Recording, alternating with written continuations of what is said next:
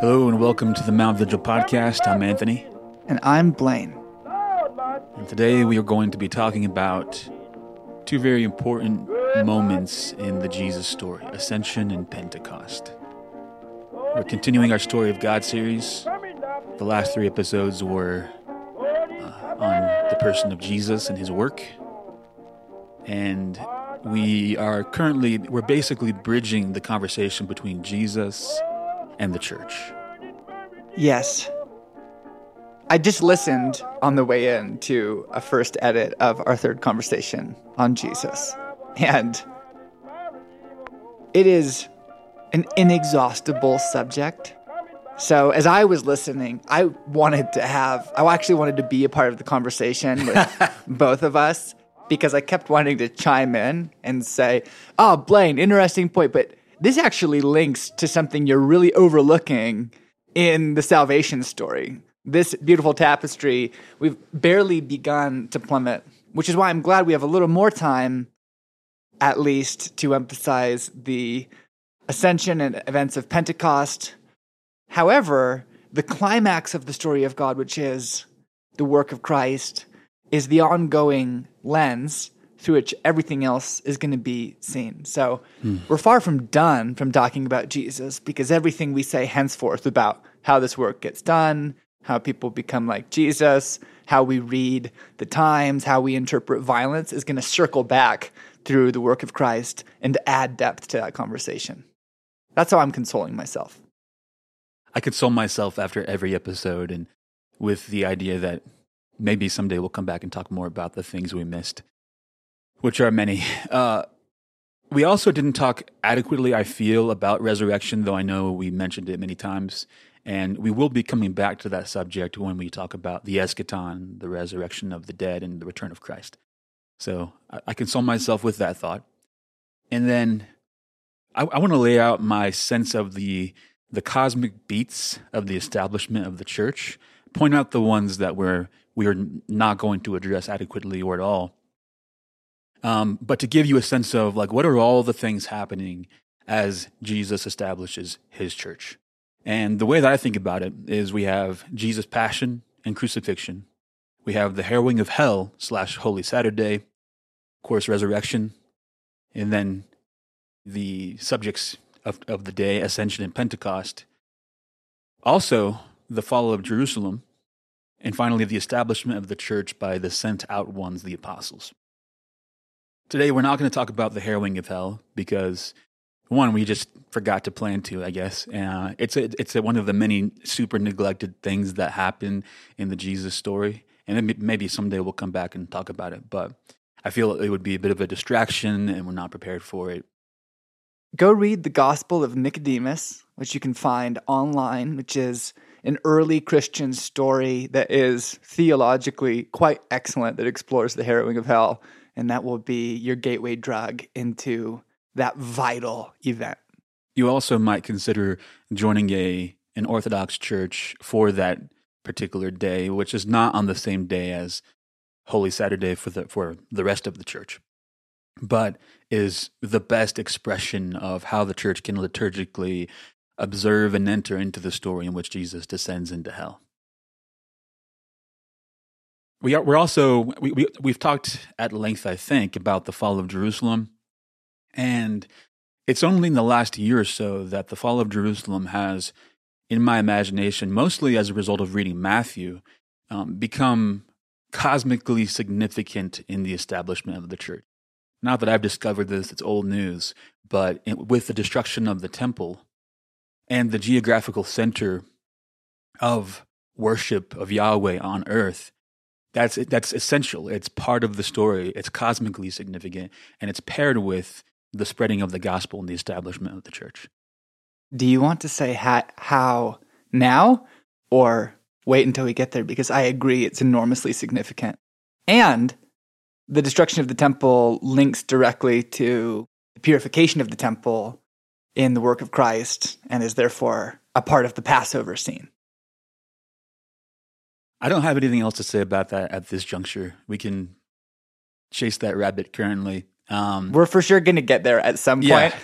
and, and we, we've actually said, I think, quite a lot about it. Though I'm, I think I, I think I'm finding I tend to, in my memory, conflate teaching with our church and teaching on this podcast and in my personal studies. So I don't know what I've actually said here. I know. You don't have the advantage also of listening back through.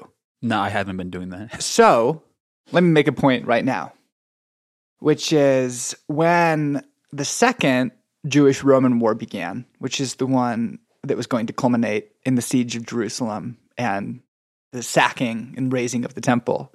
One of the first things that the various sects in that war, which that was an extremely complicated war with multiple leaders wanting different things. So, all you dads out there who are military history nerds, pick up a copy of Josephus at your local used bookstore and read it. It's very good. But one of the first things they did was destroy the records that were kept in the temple because the political seat and the theocratic seat were the same. That's what a theocracy is. So inside the temple, they kept the tax records that related to the management of land in Judea and in Idumea. And that matters because when Jesus purifies the temple, the temple does not know it's the day of its visitation. Yahweh shows up to check on the centuries old commission of the Jewish people, finds them in collusion with empire, having cut a deal with the third beast of the apocalypse. And what he does is kicks everyone out, takes over the entire temple complex, and in so doing, would have taken over the political administrative tax seat where all of the records were. And it was so significant. You know, Herod built a fortress that shared a wall with the temple so that he could see what was going on inside the temple complex because revolutions were, were always starting there. And when Jesus purified the temple, no one did anything, which is pretty remarkable given that there would have been a garrison that was there around the time of the Passover to make sure no revolution started. Jesus started one and got away with it, which kind of demonstrates the power that must have been exuding from him at the time to hmm. have the puppet government and the Roman government both not mess with him when he did that. But the purification of the temple, we said before, signals the end of temple service. It's going to facilitate one last Passover where something, I think it's like 200,000 lambs that year were killed in the temple. Just make, I had always pictured, okay, you have Passover lambs, they have to die in the temple. I don't know, a few hundred? Yeah, try a few hundred thousand and the blood covering the temple complex and literally running down the steps into the city.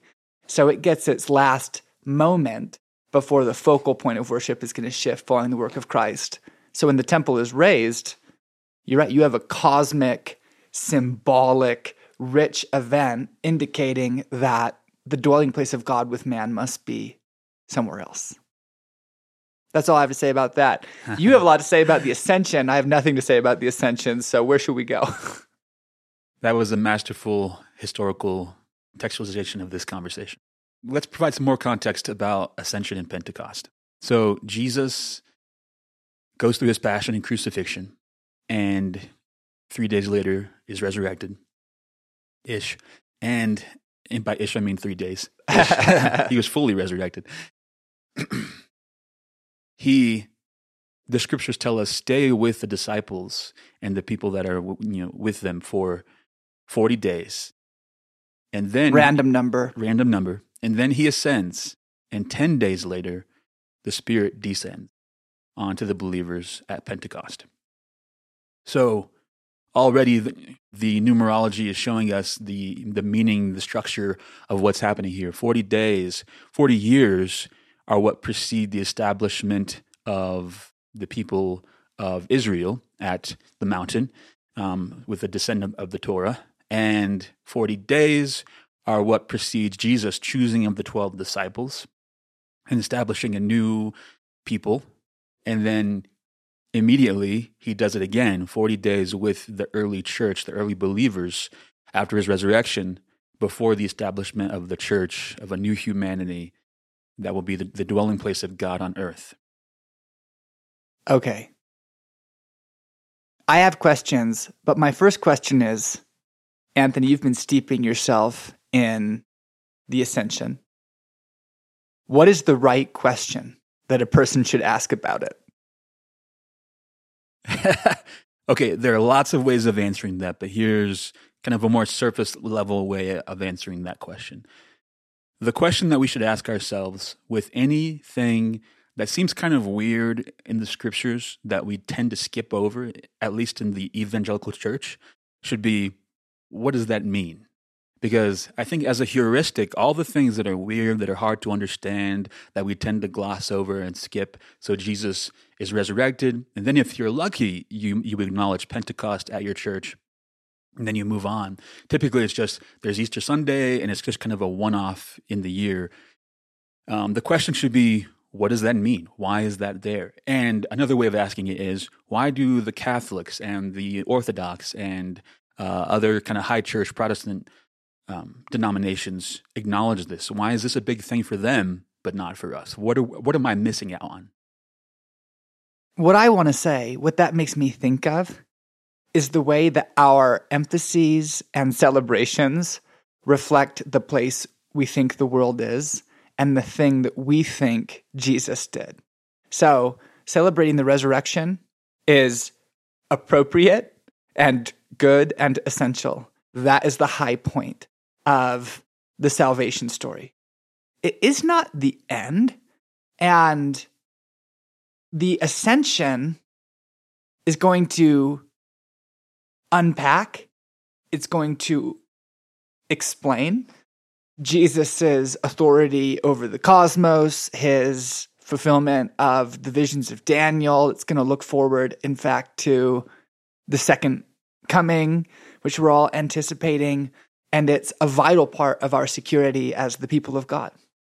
So, you said the question is, what is it? A person should see the event and say, What's happening here? Well, we're in Bible study and you're the teacher. Anthony, what is it? With the ascension, well, first off, I'll say that the ascension and Pentecost are two sides of one coin, two sides of the establishment of the church, and Jesus fulfilling his mission. Jesus takes our embodied humanity into the heavens with the Father, and he sends the Spirit of God to indwell the new temple, the church. Separated by 10 days of nervous anticipation, where Jesus says to the, to the disciples, Go and wait until you are empowered by the Spirit to fulfill the mission of the church. Yeah. One intriguing note on this is that in Paul, when he writes, He who descended is also the one who ascended and gave gifts to men. Something that is cool is that you can read that verse two ways it can describe the harrowing of hell and it can describe the coming of the Holy Spirit. So if it's the harrowing of hell, you say, oh, but the one who ascended, Christ, is also the one who descended and he gave gifts to men. So, oh, Jesus who ascended is also the one who went into the lower regions of the earth and returned from death. That's one possible reading. But it is also possible that Paul is fleshing out for his readers the theology of the Trinity, which was apocalypsed at Pentecost.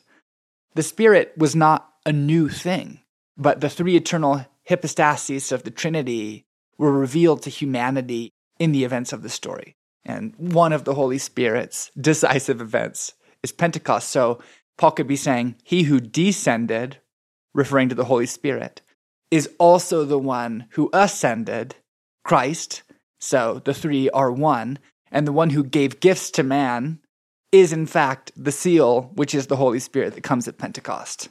So there's a lot going on. there's so much going on. That's really cool. I've actually never put uh, read that passage that way. I got that from Michael Heiser. So I Michael, thank on. you. Thank you, Dr. Heiser, and bless your healing.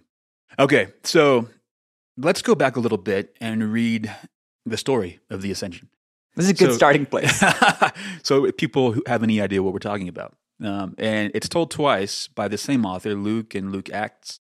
So he ends his gospel with the story of the ascension and he begins the story of the church the early the early days of the church in Acts with the story of the ascension and the gift of the Holy Spirit. So in Luke 24, 50 through 53, he writes, And he led them out, and Jesus led them out as far as Bethany, and lifting up his hands, he blessed them. While he blessed them, he parted from them and was carried up into heaven.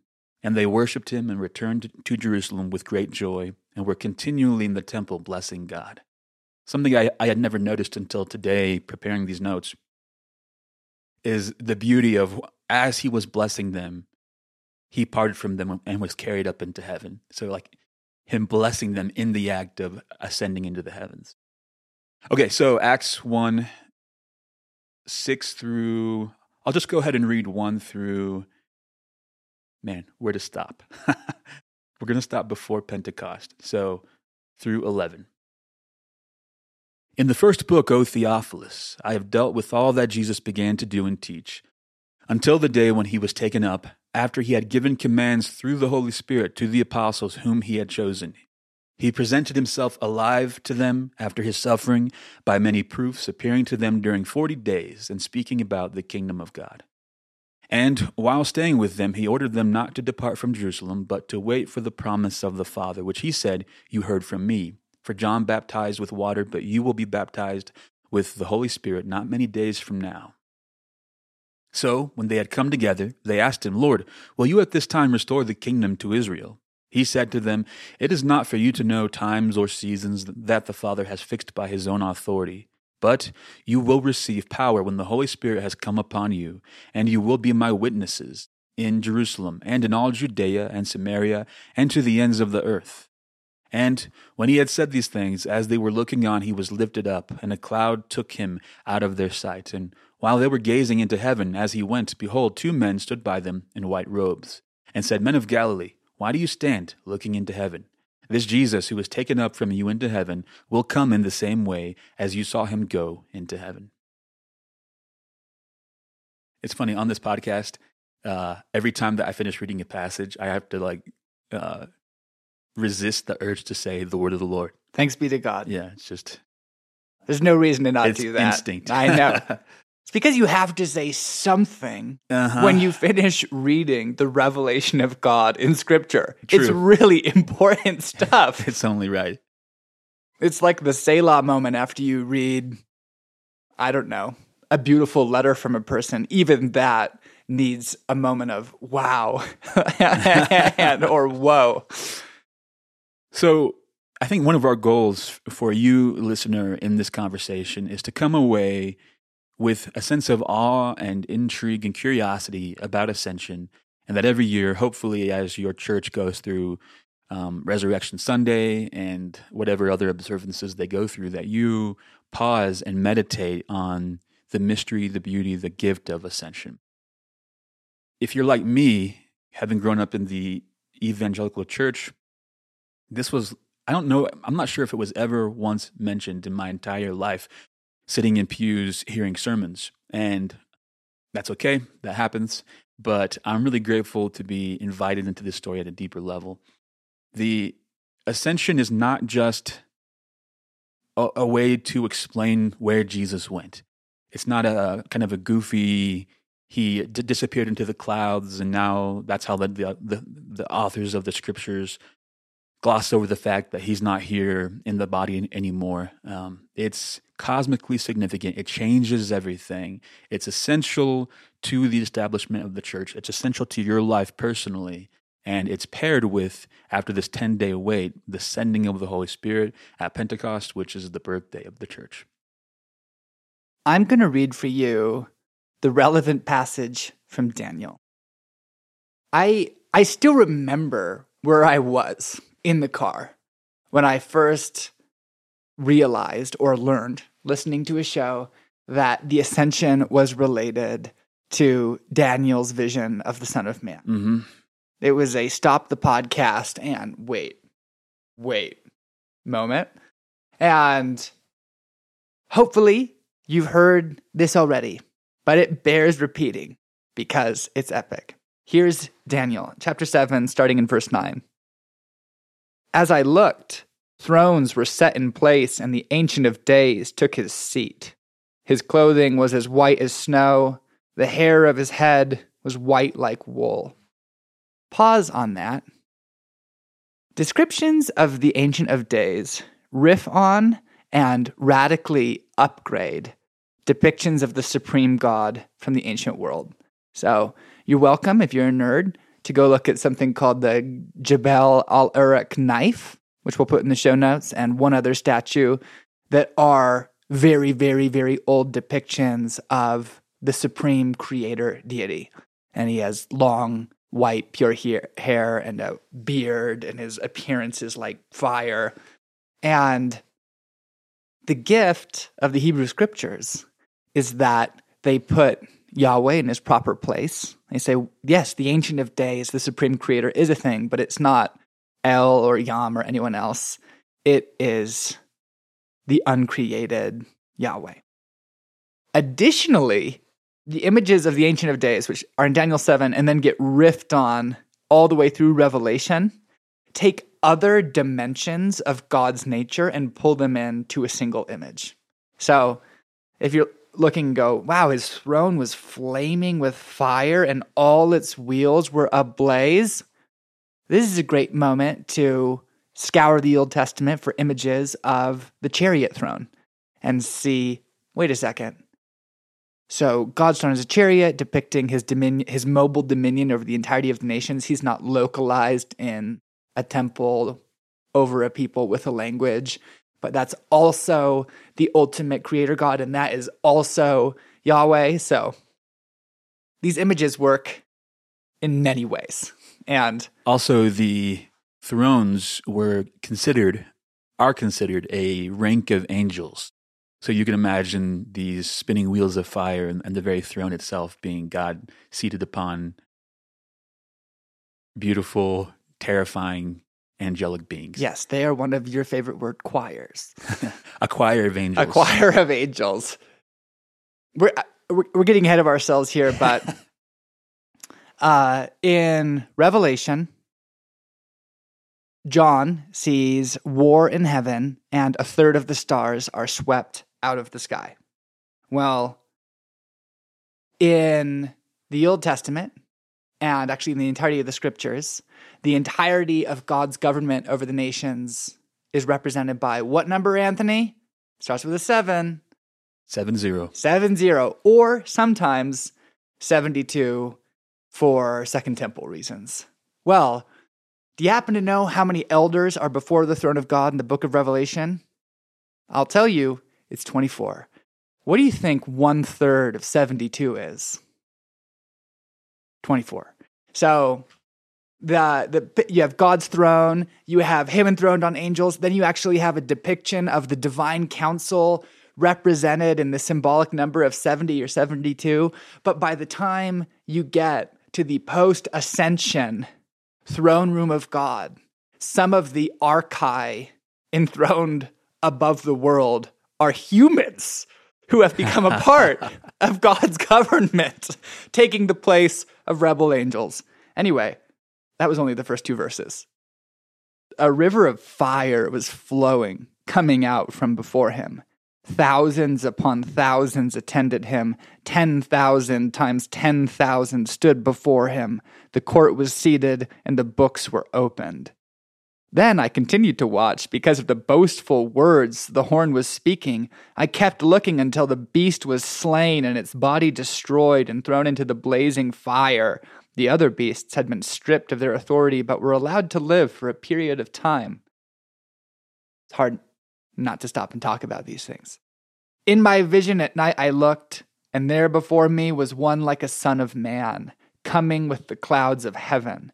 He approached the Ancient of Days and was led into his presence. He was given authority, glory, and sovereign power. All nations and peoples of every language worshipped him. His dominion is an everlasting dominion that will not pass away, and his kingdom is one that will never be destroyed. Praise God. Wow!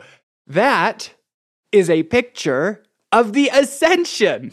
Daniel is seeing the ascension, so being carried up on the clouds of heaven to be given authority from the Ancient of Days is the image that Luke refers to when he describes Jesus raising up his arms, blessing them, and then going on the clouds of heaven to rule the universe. And the next line so he was given authority, glory, and sovereign power. You, you know, pick your punctuation based on your translation, but something happens. All nations and peoples of every language worshiped him. When does that happen?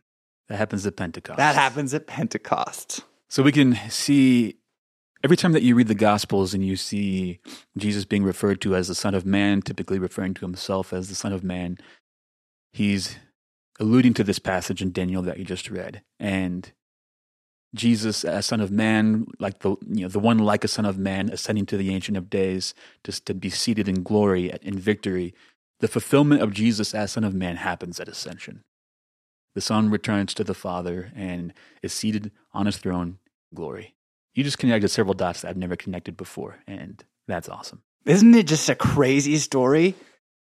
This is why the dominoes that start to fall in a disastrous way in the history of the church when people have tried to downplay the resurrection are what they are. Because Jesus being resurrected in a glorified body, revealed as Yahweh, sets him up to, in that glorified body, as the Son of Man, ride on the clouds of heaven to take authority over the entire cosmos. So you need these events to keep the story moving. Mm-hmm. Nothing is dispensable. And when he is gone, he's then prepared to send the helper. Good. I have a long quote. I have two long quotes. The first of which is from a book called The Apostles' Creed, A Guide to the Ancient Catechism by Ben Myers. And a side note here, this series of books is called uh, is by Lexham Press, and they're called Christian Essentials. And I can't recommend them enough. They cover the Christian essentials, things like baptism, ascension, or no, baptism, the Apostles' Creed, many other uh, kind of core texts and doctrines of the church. And they do so in a in very readable short texts that are profound and very deep. And also they're just beautiful books that fit together beautifully on your shelf. I'm glad we're going to have an example because I just listened to you quote at length from Athanasius. And I think that your definition of a readable book might not be the normal person's definition of a readable book. These books are, are actually readable. Prove it. Okay.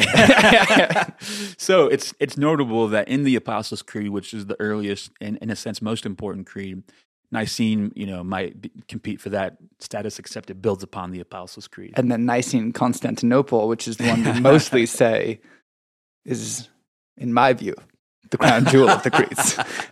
so in the Apostles' Creed, it says he ascended into heaven and is seated at the right hand of the Father. Another heuristic that you can be led by is in these creeds, in the Athanasian Creed, in the Nicene Creed, in the Apostles' Creed, ask yourself, why is that there? As you read through them, hopefully memorize them. The things that we tend to skip over, again, contain riches. So here's the quote from the book When the New Testament writers speak of the ascension, they are not describing Jesus' absence, but his sovereign presence throughout creation. He has not gone away, but has become even more fully present. His ascent to the right hand of the Father is his public enthronement over all worldly power. No scriptural passage is quoted so often in the New Testament as Psalm 110:1. The Lord says to my Lord, Sit at my right hand until I make your enemies your footstool. The earliest Christians proclaimed that Jesus had been enthroned as the, as the universal Lord and Messiah. The exalted Christ has entered his glory. From now on, all things are subject to his authority. Because he has ascended, his life is universally available. His loving authority extends over the whole creation and is present wherever believers assemble. He has gone into heaven and is at the right hand of God with angels, authorities, and powers made subject to him. So the ascension is not meant to make us wonder where Jesus has gone. Instead, it ought to elicit the psalmist's question, Where can I go from your spirit, or where can I flee from your presence? Because Jesus has ascended, he is even nearer to us and to all things. In him, all things hold together, and through him, God was pleased to reconcile to himself all things. And through our union with Christ, we share also in his ascension. The lives of believers are now forever located in Christ. As Paul so often says, when Jesus ascends to the Father, he takes our humanity with him. To quote Irenaeus again, because Jesus has ascended, we also ascend through the Spirit to the Son and through the Son to the Father. In Jesus, our nature has taken up residence in the presence of God. Something this captures one of my favorite verses in the New Testament from Hebrews. Well, it's funny I say that because I don't have the verse memorized, but the author of Hebrews says that Jesus is our anchor in the heavenlies. The one time the word anchor is used in the entire New Testament is right there in Hebrews. Jesus is our anchor in the heavenlies. I've always thought that if I were to get tattoos, which I have not done and probably never will, I would get an anchor tattoo to remind me of that verse. So, this idea that the ascension, Jesus brings our humanity up into the heavens and anchors us with him in the heavenlies at all times. I don't even know what to say, man. People people are giving me crap for saying yes or that's so amazing, but it is. yes, Anthony. Woof. That's so amazing. Woof. The ascension is amazing and a big deal. And we are at 33 minutes of what will likely be a one hour show. So we're going to start talking about Pentecost and see where we get. Ah. I have this Karl Barth quote that I really want to read. It is going to be hard. It's it's not. If you read Karl As- Barth, you then have to go wash your mouth with soap. I am totally kidding. Karl Barth is a genius and an I should be, I should be careful not to make fun of them. I'm going to skip them. What is, what is he? Different genius, the different geniuses and fathers ah. and teachers of the faith. Gotcha. Well, he's a profoundly sinful and broken man, like us all, but he had incredible insight into the scriptures. I'm going to skip the quote. No, no, because- no. no. I'm, I'm going to skip it actually because one, it's going to be pretty hard to understand in this audible format. And what I will do actually is put it in the show notes so that anyone that wants to dig into Karl Barth's and, and interestingly, the book is Church Dogmatics in outline. It's his, uh, you know, Church Dogmatics for for regular humans, and in that book, he also goes over the Apostles' Creed and over this passage. He ascended, he ascended into heaven and sitteth on the right hand of God the Father Almighty. So the the points that I wanted to capture out of Karl Barth are a few things. One, that with the ascension and with Pentecost, the end times begin. A new time begins, a new age, and it's the final age before the resurrection. Um, he also makes the point that, again, Jesus, ascension is so incredibly important. It's not just like I, I grew up. I grew up with this concept of, of the ascension as being purely functional in this kind of flat way of like, well, it's good that Jesus left and sent the Holy Spirit because in his body he couldn't be with all people at all times. That's true, but the depth of that statement goes so much deeper than uh, it was ever explained to me. So Jesus is incarnate, and as he ascends into the heavenlies, he brings our incarnate humanity with him. And now humanity is anchored with him in the heavens. Whoa. This is essential. Like you, you're you're missing half of the story of Pentecost ascension, the establishment of the church. If you only think about the Spirit descending, and by I mean that uh, it, it- it would have been enough. That that would be amazing, right? Just starting just just understanding the descent of the Holy Spirit. But we must know that we are anchored in the heavenlies. You just said Dayenu in a podcast. Uh, well, we're approaching Passover here, so it's good. Um, I'm no, you are gonna get your thought back. We're anchored in the heavenlies. This is a huge deal. We have a great high priest who has entered the holy of holies once for all, and so the two priestly functions are to represent heaven to earth. A lot of that happens in the incarnation, where the revelation of God is inc- is the incarnate Christ. But what about the flip side? What about the high priest going into the holy of holies? uh, representing all being all of humanity in union with God. The ascension, my friends, the ascension, when Jesus, the human, which you just said, takes our humanity and anchors it into eternity. Jesus, the human high priest, shows earth to heaven, fusing the union of the two realms by in his body being enthroned in the heavenlies above all things. Exactly. We should be thinking of the transfiguration, that moment when Jesus takes the disciples onto some lonely mountain and stands at the peak and communes with Moses and Elijah. And in him, in his glorified, in the glorified vision of Jesus, we see the marriage of heaven and earth. Maybe one of the meta themes or, or goals that the telos of creation is for heaven and earth to come together. That's what we see with the heavenly city descending in Revelation. So that we get, we get a fore, the disciples, the three, get a foretaste of that at the transfiguration. And we can kind of see, we can see ascension and Pentecost as being the transfiguration of the earth. And it's not complete yet. It will be complete when the heavenly city descends at the eschaton when Jesus returns and all the dead are raised. But the, the church is now the foretelling of that on the earth. Everywhere the church is, heaven and earth are married. Heaven and earth are together in Christ. So everywhere the creation goes is, up and the spirit comes down. Everywhere the church is, heaven and earth are married. There we go. All right. Are Pentecost. you That's so good. I'm so glad we had this conversation because it was not in my notes to do so, but our humanity being anchored in Christ, that turned on a light for me that I had in the back of my head the high priestly function, but there are always these ways that the threads like come together and make a tight circle. Well, and it answers the question of what does ascension mean to me? Not just how does it help me understand the story, the cosmic beats of the founding of the church and the work of Christ, but what does it mean to me personally? Why do I need this? Why can I meditate on it and draw strength and encouragement of the Spirit? All right. Are you ready for me to blow your mind possibly with something that you actually first suggested to me and then I ran with it? I love when you run with things I suggest to you. Uh, should, should, we first? Is this about Pentecost? This is about Pentecost. Okay, let me just read the passage first. Okay.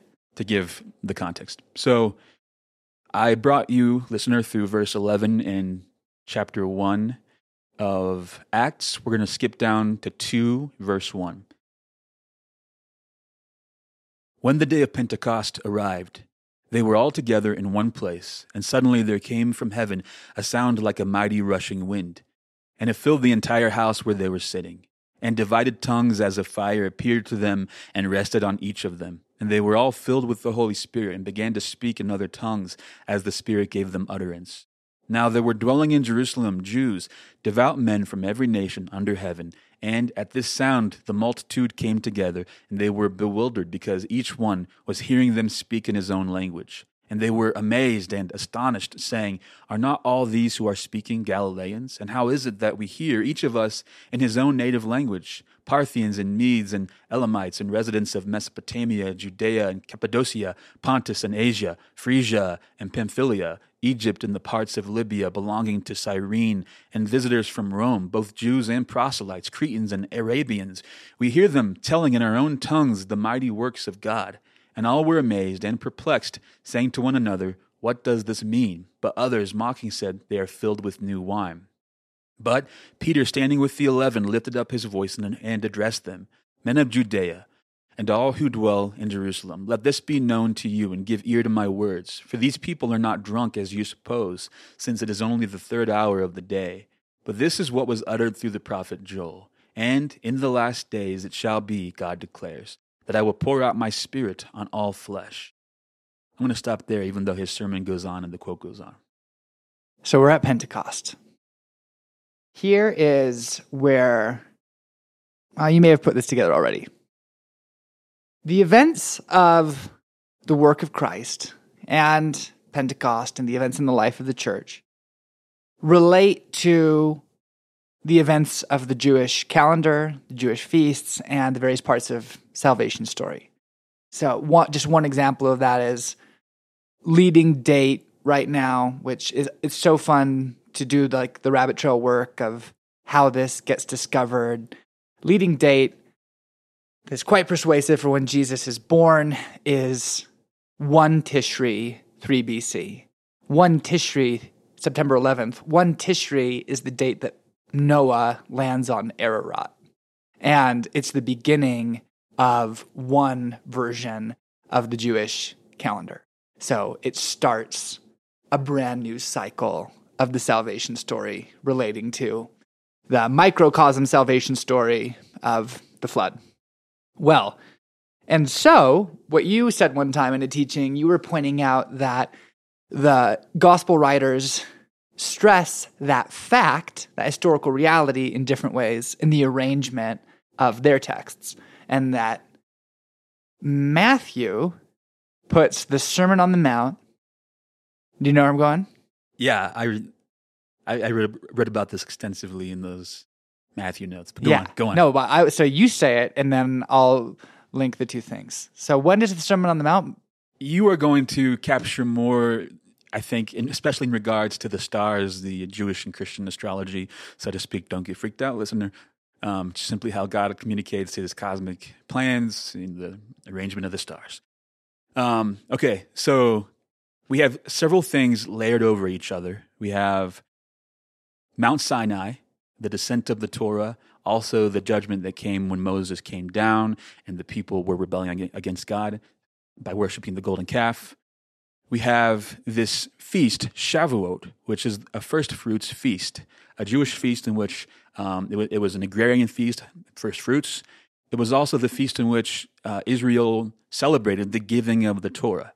And then we have I'm going to layer one more thing into it, and some of some of this we might not have time to fully explain. But then we have Matthew, and we have Jesus uh, delivering, you know, going up the mountain as Moses did, and then descending after preaching the Sermon on the Mount, the Beatitudes, and the and the explanation of the Beatitudes and the Sermon on the Mount. Then we have Pentecost, and all of these things layer over each other because Pentecost takes place when, Anthony? Pentecost takes place on Shavuot. So Pentecost it means 50. I don't know what cost means, but Penta 50. Yeah.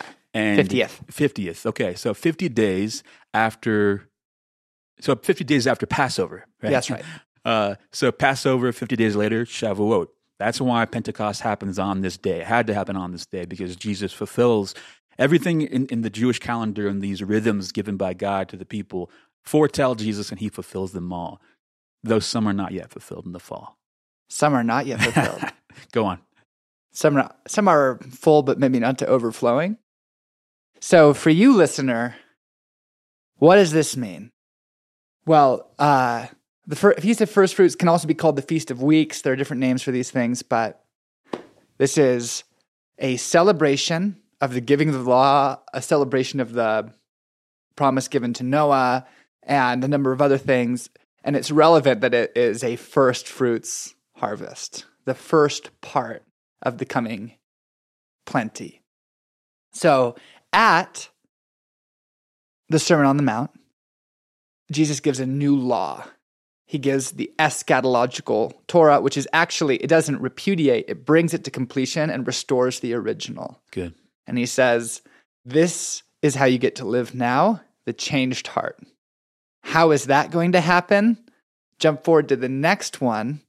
At the same feast, a celebration of the giving of the law, waiting for the moment when it will be written on the human heart, the Holy Spirit descends and God comes to tabernacle to live inside his people who become the church.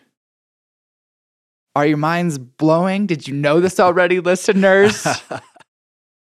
the again, the fractal nature of the scriptures, the endless uh, illusions and folding into any given story, all the other stories, just delights me endlessly.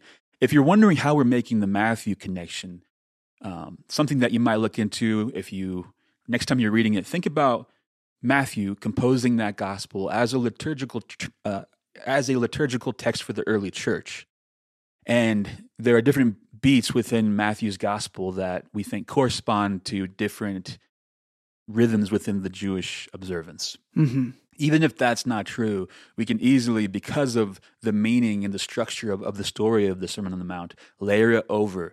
It's certainly, as you said, a, a, recap- a recapitulation of the Torah um, in Jesus' teaching of the Beatitudes in the Sermon on the Mount. Yeah. And I knew it's not good news until it's fulfilled in Pentecost, because without the Spirit writing that law on our hearts, it would be yet another external thing that we have to live up to And of course, we, we, we must live up to it. We must live it out and take it seriously. But now we are empowered by the Spirit to do so.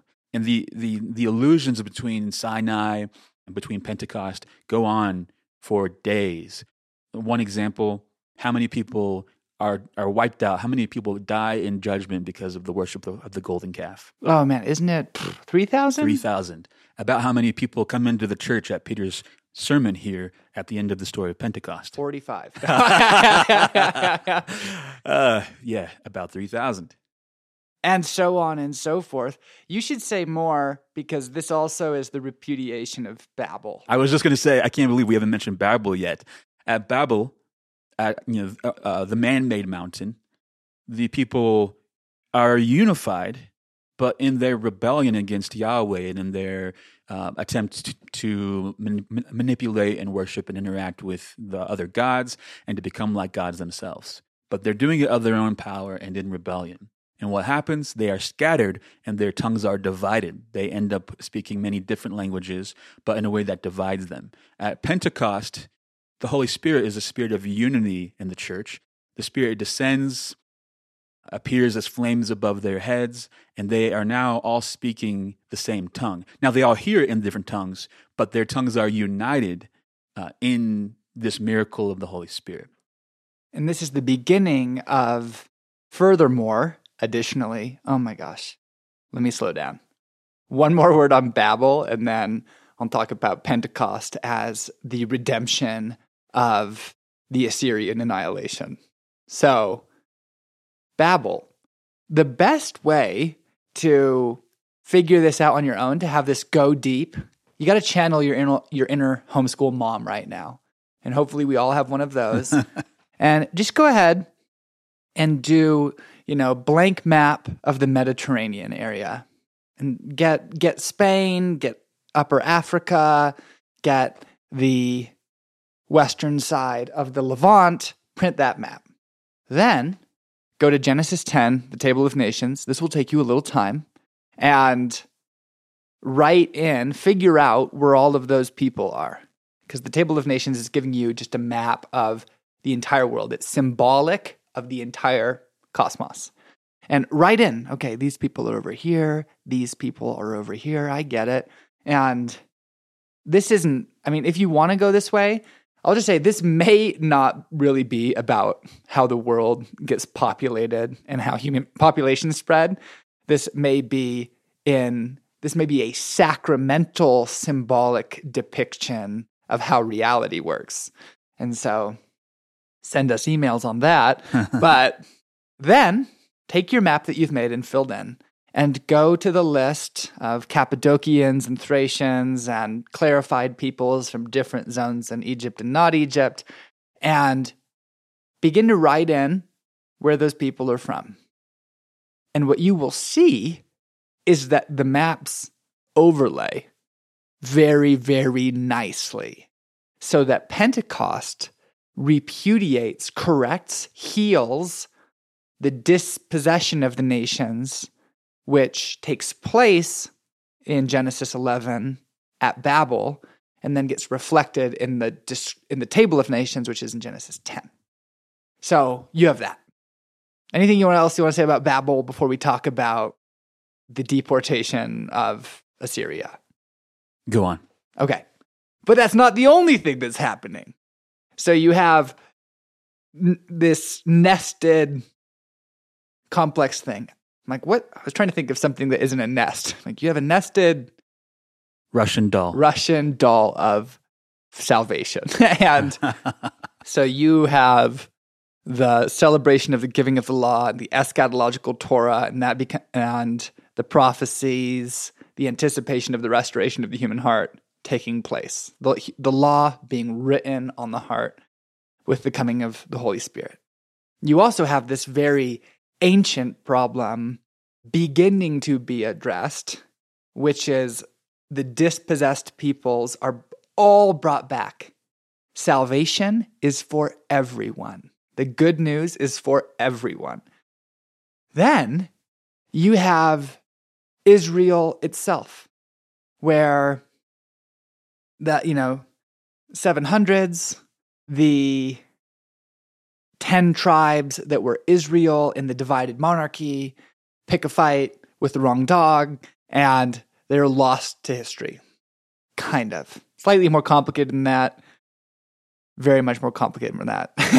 uh, if if we had any like uh, ancient Samaritans listening right now, they'd be like, "We were not lost to history." I'm like, "Okay, relax."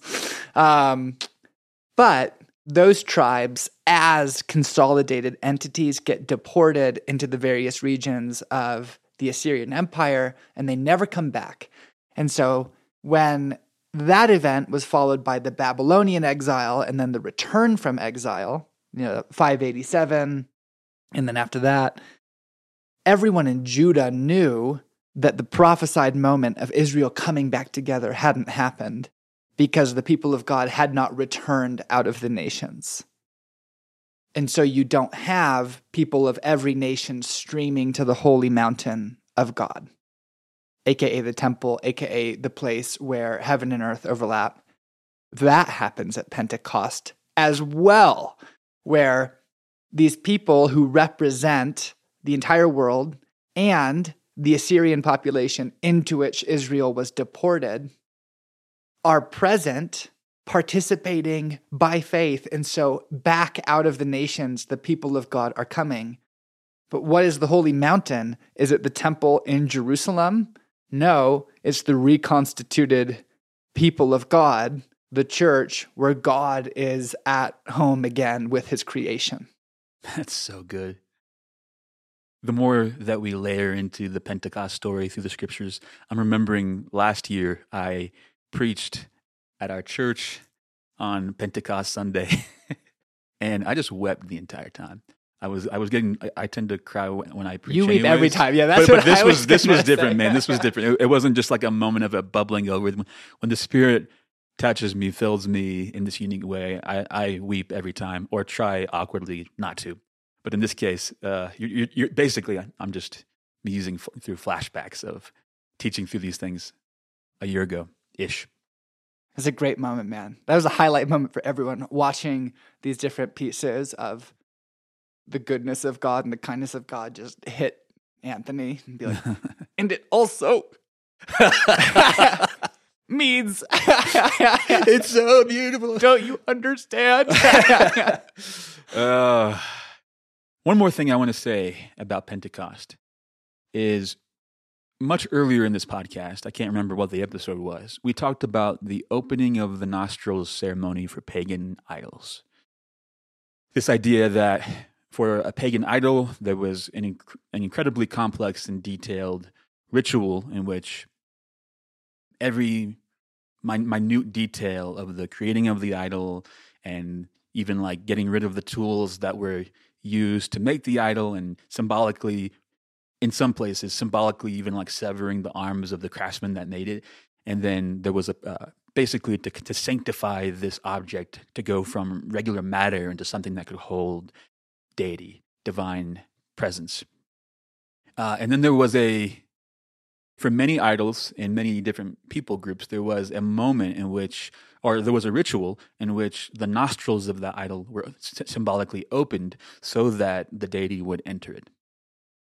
What episode was that that we were talking about this? uh, it may have been called Idols. It was the it was uh, a creation episode. Okay. Creation of humanity, image of God. Yeah. Anyways, so something like that, we can see something like that happening here at Pentecost. It was Eden Inception. That's Eden what it was. Inception. Which I wanted to call your neighborhood idol. but but Emily liked your title more. Eden Inception is pretty. Is good, yeah. Pretty cool. But all of these episodes could be called, you know, Pentecost Inception. So Yeah, it's true. They're all in, you know, just just add an Inception to all of our podcast titles from now on. Apocalypse Priest Inception. so the Spirit, the breath of God, um, the life of God, the breath of God descends and indwells the believers.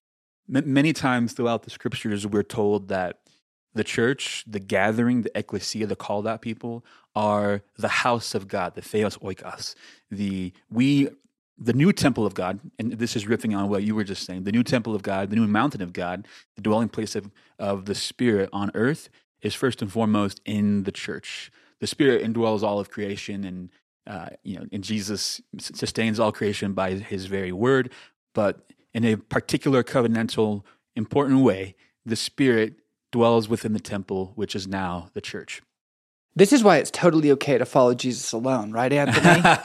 yeah. So I, I was just going to say, there there is a sense in which we are each individually little temples. We the spirit's within us, Jesus is within us, and we um, we are dwelling places of Yahweh now. But importantly, everywhere in the scriptures that this language is used, it's always ye. To use the, uh, the, the King James language, ye is the plural of you.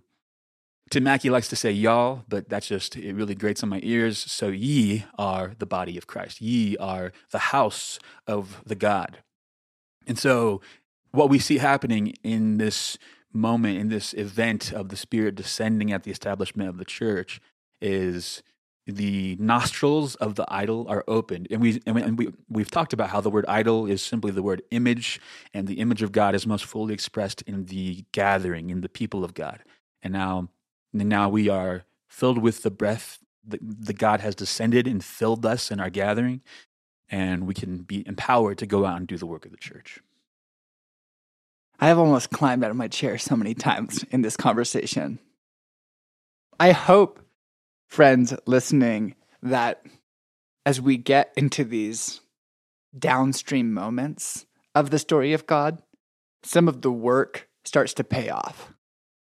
It's, you know, this is when for me, I really began to realize why it was so important to see the Bible as one story. Mm.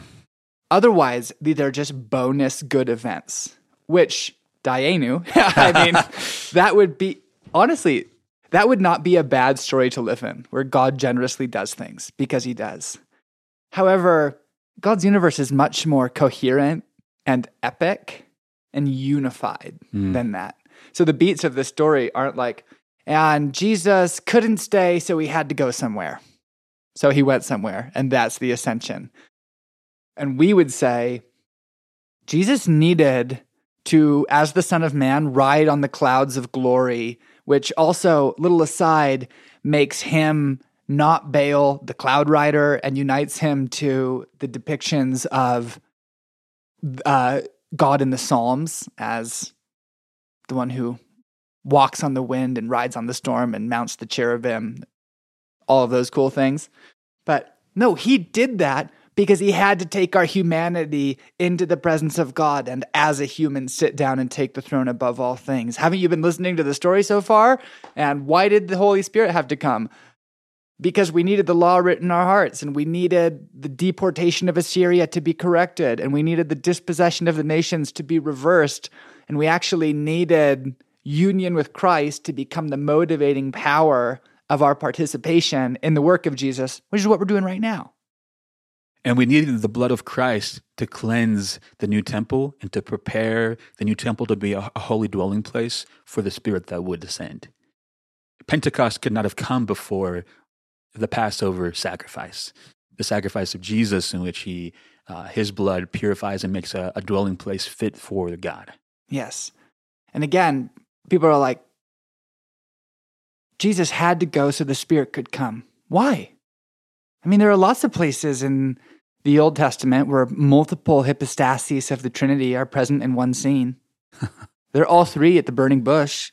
And it's true. It's true. But it, you can't just say in this flat, kind of childish way without taking the time as a disciple of Christ to delve deeper into the economy of salvation, in which all of these things, there's a, to your point, there's a coherence, a logic, uh, the most wonderful philosophical, systematic way of thinking about uh, metaphysics and every aspect of being is found in this story. Yes.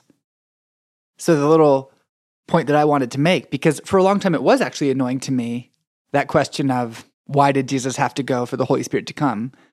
And there are multiple answers in this episode. One of them is the universe in which the law gets written on the heart is one on which humanity has been taken into the presence of God and Jesus has assumed the throne over all things. Mm. So that's the place God's universe has to be for the next beat to happen. Okay, one more quote. From the book The Apostles' Creed by Ben Myers. And by this grim assessment, he's talking about basically the, the multiple falls happening throughout Genesis and sin running rampant in mankind. This grim assessment of human fallenness culminates in the story of Babel. Here, human beings have begun to use their collective life to mock God. And so God divides their language, making it impossible for them to work together. They can no longer share a common world or articulate a common good. They cannot form a coherent society. Each group is a mere splinter of humanity, all scattered across the cursed earth, exiled and alone.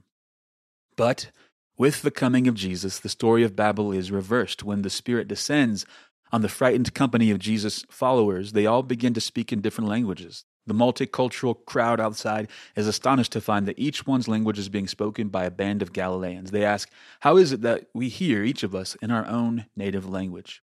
The Pentecost story shows the undoing of the fall through the creation of the Christian community. There is now a new human society in which all the old divisions are torn down. That is what happens when the Spirit is present. The Spirit fulfills the Creator's original plan by bringing forth a universal community whose boundaries are as wide as the world.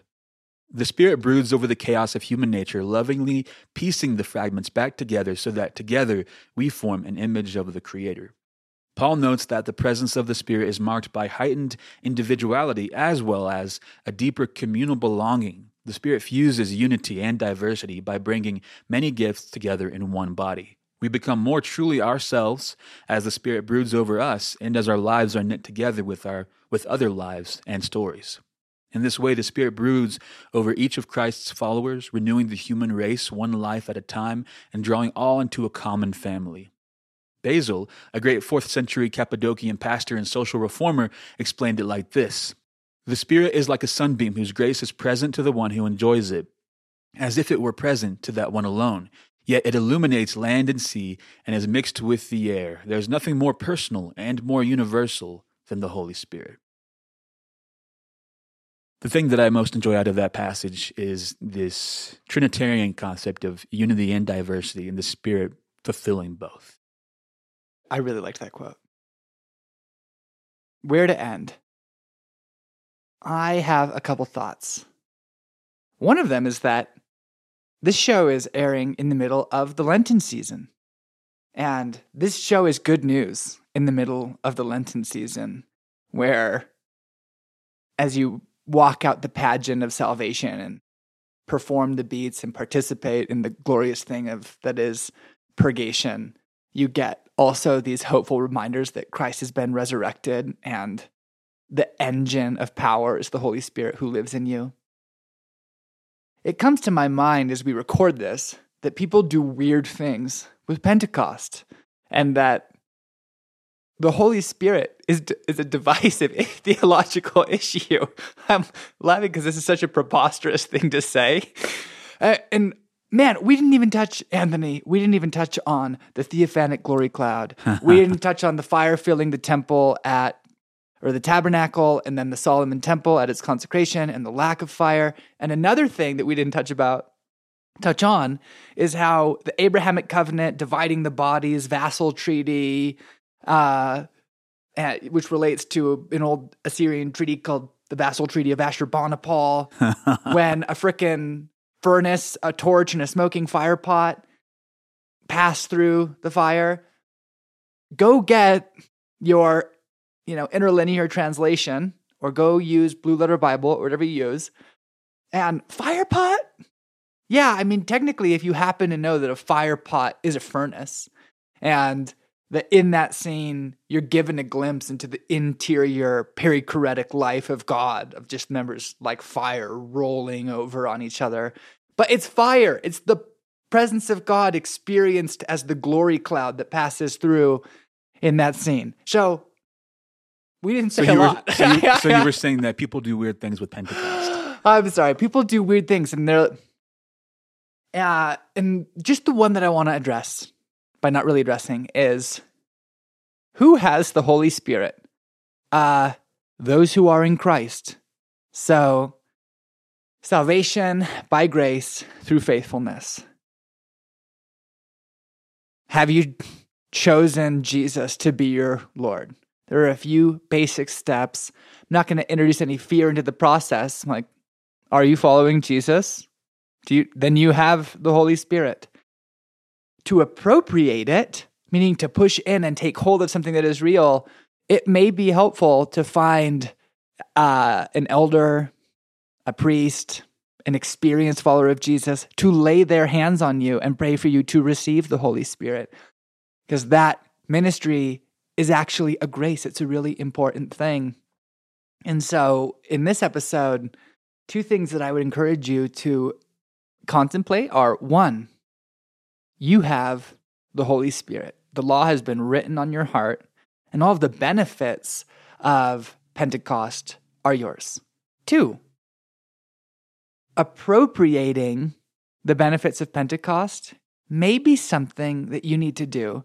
And just the very basic one if no one's ever laid their hands on you and prayed for you to receive the Holy Spirit, ask someone in the list above to do that. Most likely, nothing weird will happen.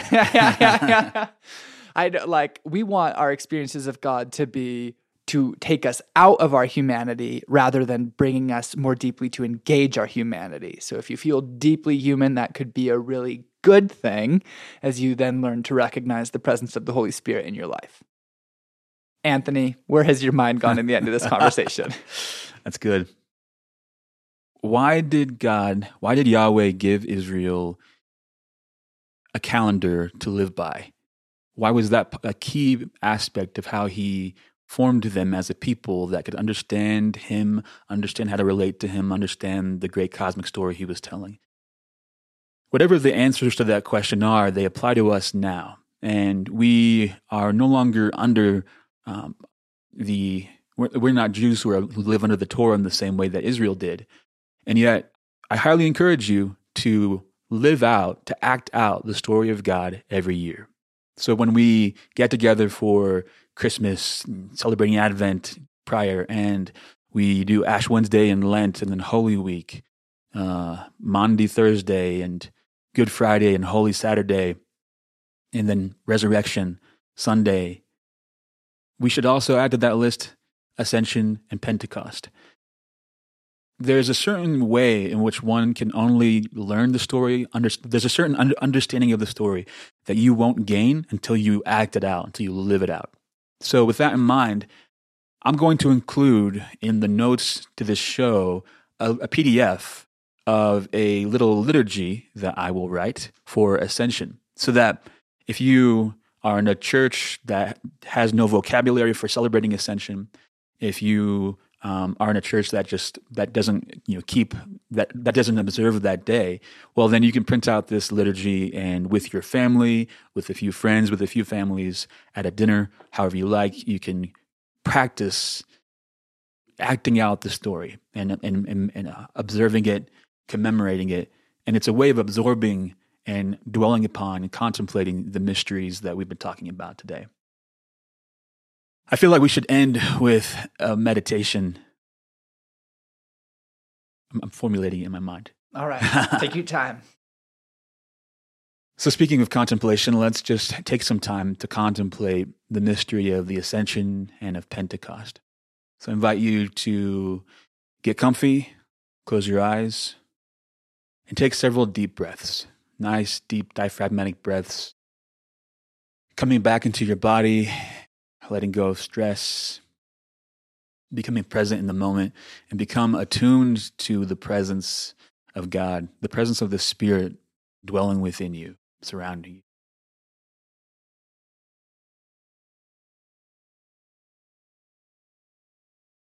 And take your time, just luxuriate in these breaths.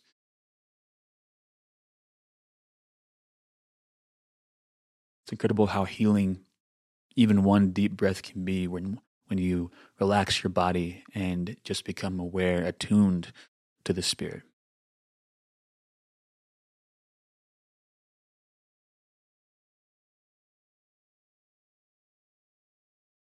So, with your eyes closed as we're continuing to breathe, just pause and meditate on Jesus as your anchor in the heavenly. Jesus seated at the right hand of the Father, and you securely attached to him. You can speak out, Jesus, you are my anchor in the heavens. Jesus, you anchor me in the heavens.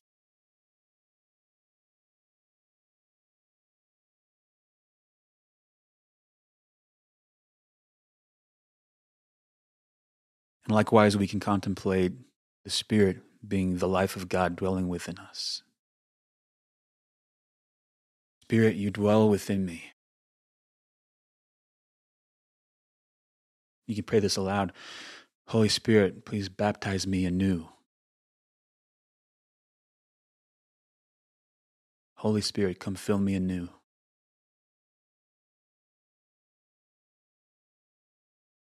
My anchor in the heavenlies, the life of God within me.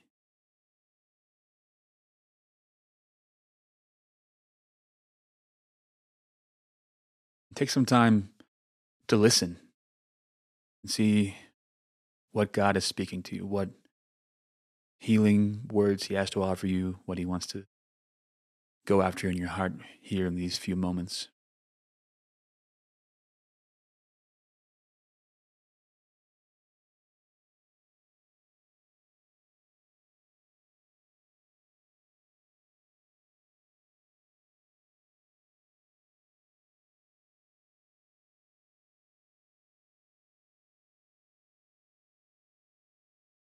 And then take a few moments to practice some gratefulness. Jesus, thank you for anchoring me in the heavenlies. Thank you for being seated at the right hand of, of the Father over all creation. Thank you for sending the Holy Spirit. Thank you for pouring your life out in me, God.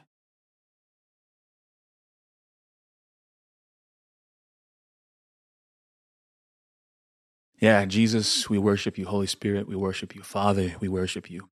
Thank you for the story that you've told, for your divine economy of salvation. We thank you for sending Jesus, Father.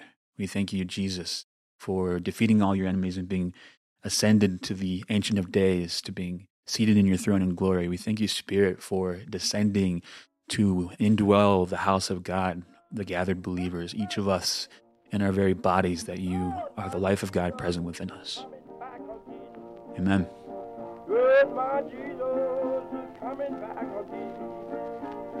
Lord, he's coming, he's coming after his own. Lord, he's coming, he's coming after his own.